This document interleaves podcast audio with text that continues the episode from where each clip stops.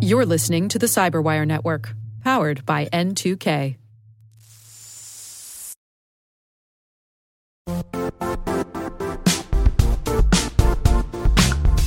And now, a word from our sponsor, Zscaler, the leader in cloud security. Cyber attackers are using AI in creative ways to compromise users and breach organizations. In a security landscape where you must fight AI with AI, the best AI protection comes from having the best data. Zscaler has extended its zero trust architecture with powerful AI engines that are trained and tuned by 500 trillion daily signals. Learn more about Zscaler Zero Trust Plus AI to prevent ransomware and AI attacks. Experience your world secured. Visit zscaler.com slash zero trust AI.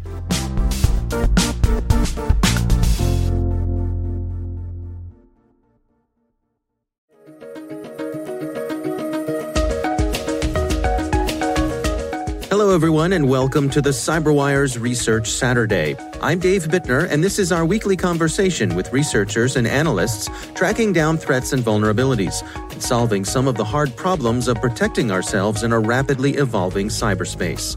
Thanks for joining us.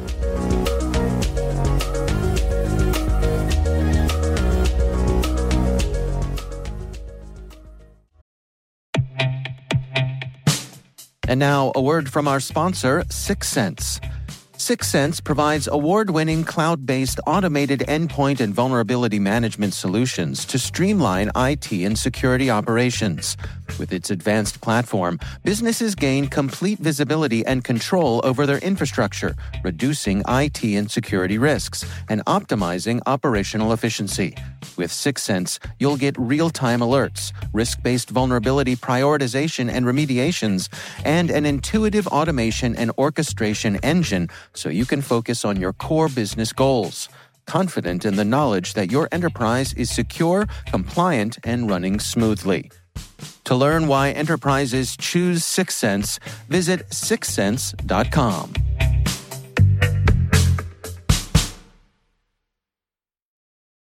Slack offers uh, integration with third party tools. Using OAuth, you can share different types of data between your Slack workspace and other users. That's Ashley Graves. She's a cloud security researcher at AT&T Alien Labs. The research we're discussing today is titled Slack Phishing Attacks Using Webhooks.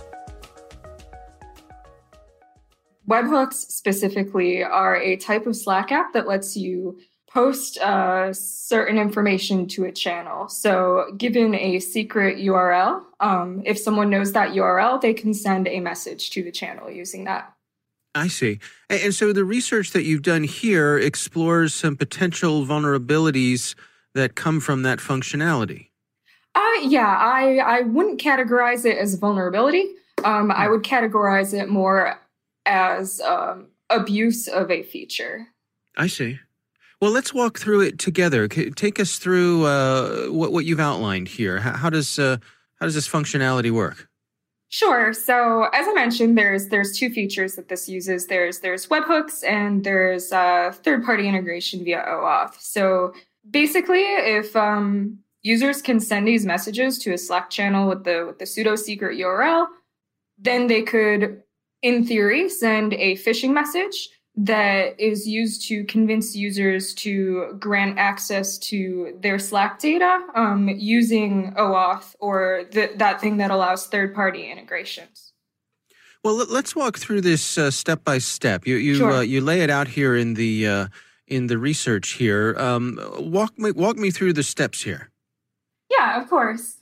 First, um, on the victim side, uh, the victim has say created a webhook. So the victim knows the webhook URL.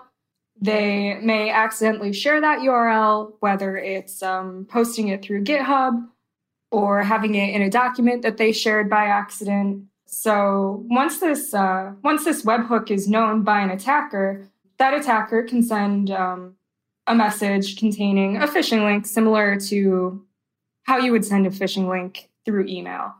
Um, the unique thing about the second part of it is the third party app integration. So instead of sending a link to, say, a phishing site that's asking for your credentials, you would send them the link to your third party OAuth application. So this application would be built with the purpose of exfiltrating some data from Slack or somehow interacting with Slack. So, for example, you might want to steal all the user's uploaded documents, you might want to access their chat. So, if a user clicks this link and grants access to the third party application, that third party then has access to whatever data the application scopes uh, defined. Hmm. Yeah, that's the part that really fascinates me here because I mean, my understanding is that the webhooks functionality is designed to basically have data flow in one direction, only to be used to be able to post things to a Slack channel. Is is that correct? Yes, that's correct.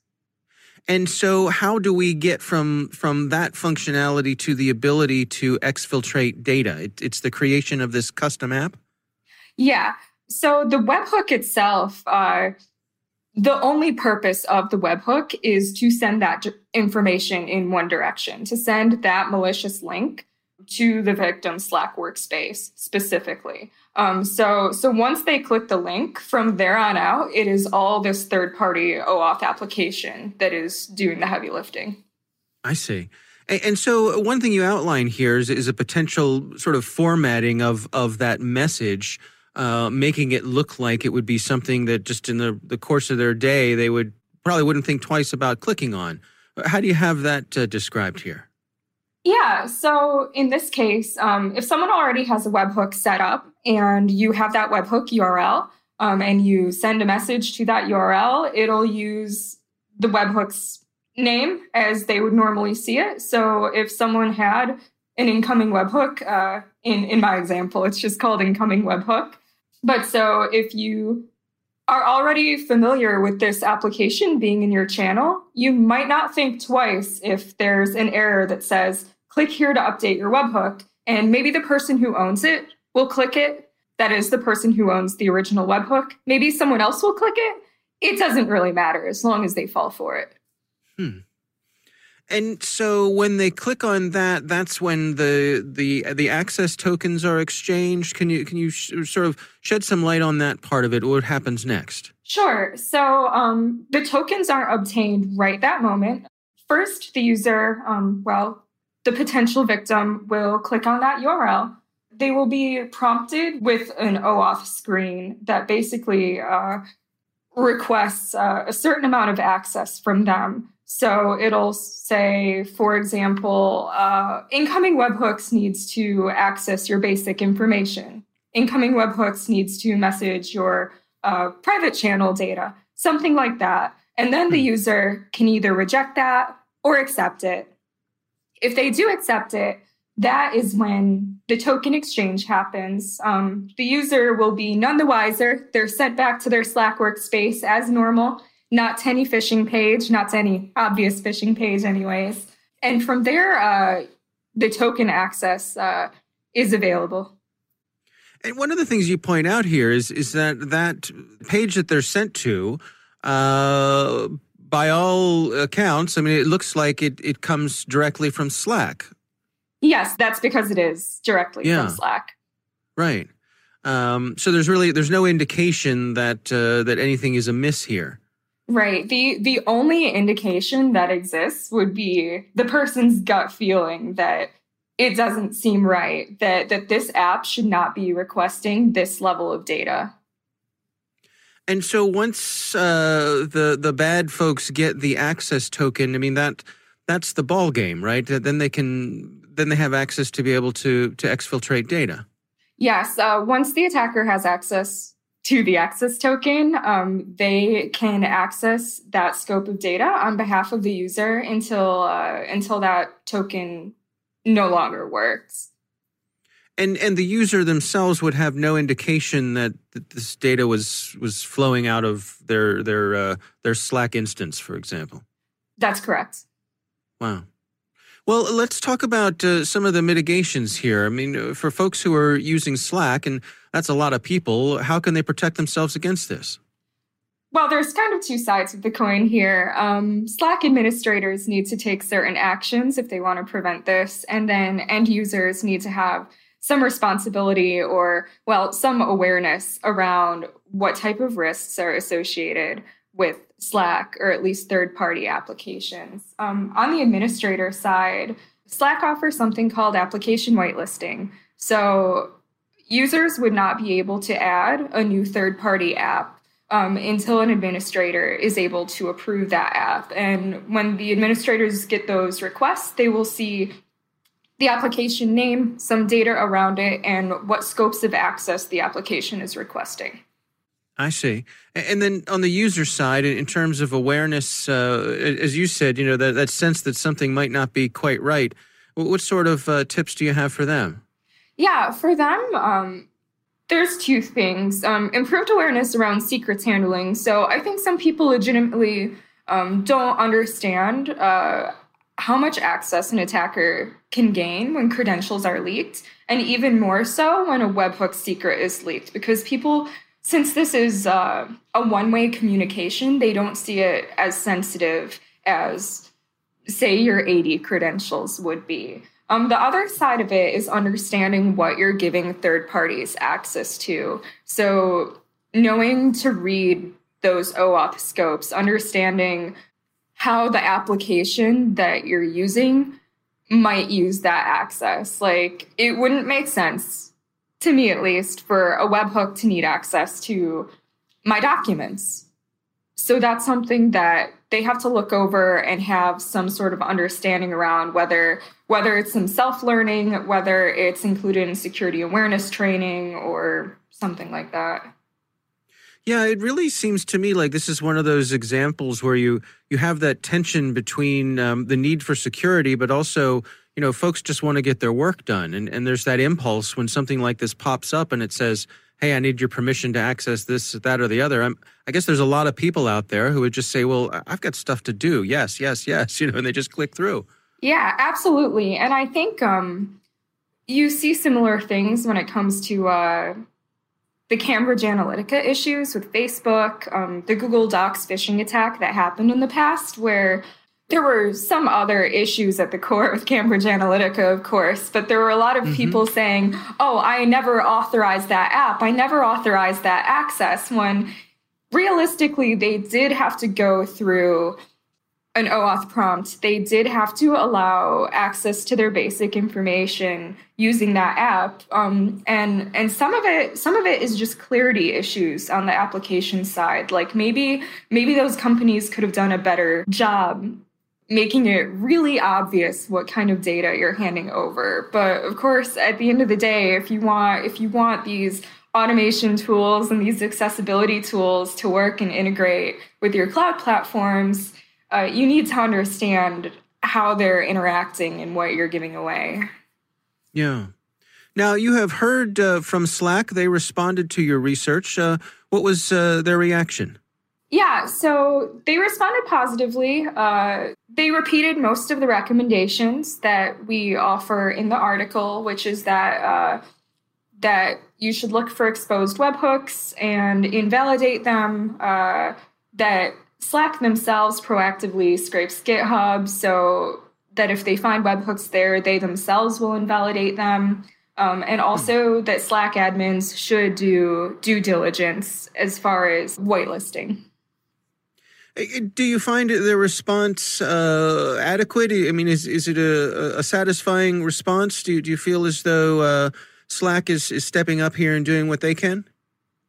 I'm happy with the response, and I appreciate that they allowed us to put out this research. I think that every company, including Slack, uh, can still do better when it comes to explaining these issues. I highlighted um, a number of things that Slack did not directly respond to, such as the ways that they could possibly improve this interaction. And hmm. again, this this is something that a user has to fall for. The user has to take some sort of action. Um, and I think that makes people think that an issue is less severe. But again, we've seen in similar attacks in the past that users can be easily tricked.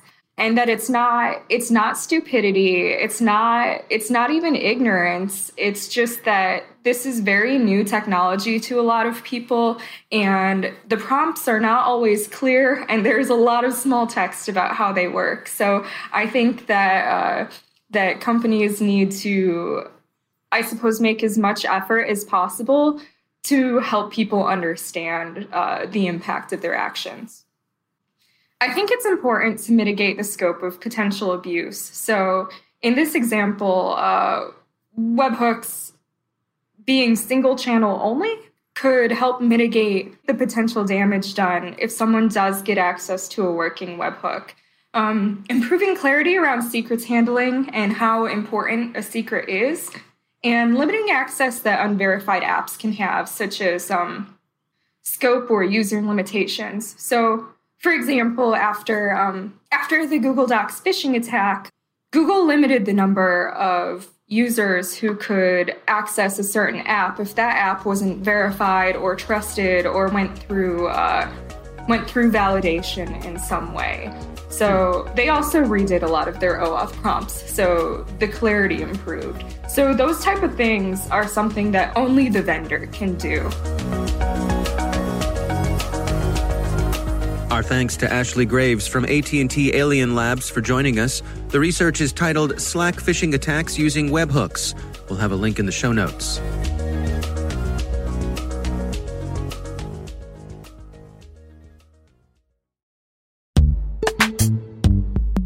And now a word from our sponsor, Netskope. Netskope is a worldwide leader in SASE and zero trust. Its unified platform, Netskope One, provides optimized access and zero trust security for people, devices, and data anywhere they go, helping customers reduce risk, accelerate performance, and get unrivaled visibility into any cloud, web, and private application activity. To learn more about how Netskope helps customers be ready for anything on their SASE journey, visit netskope.com.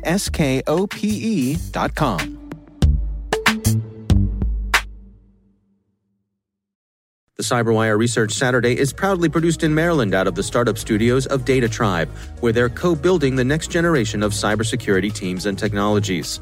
Our amazing CyberWire team is Elliott Peltzman, Puru Prakash, Stefan Vaziri, Kelsey Bond, Tim Nodar, Joe Carrigan, Carole Theriault, Ben Yellin, Nick Veliky, Gina Johnson, Bennett Moe, Chris Russell, John Petrik, Jennifer Eiben, Rick Howard, Peter Kilpe, and I'm Dave Bittner. Thanks for listening.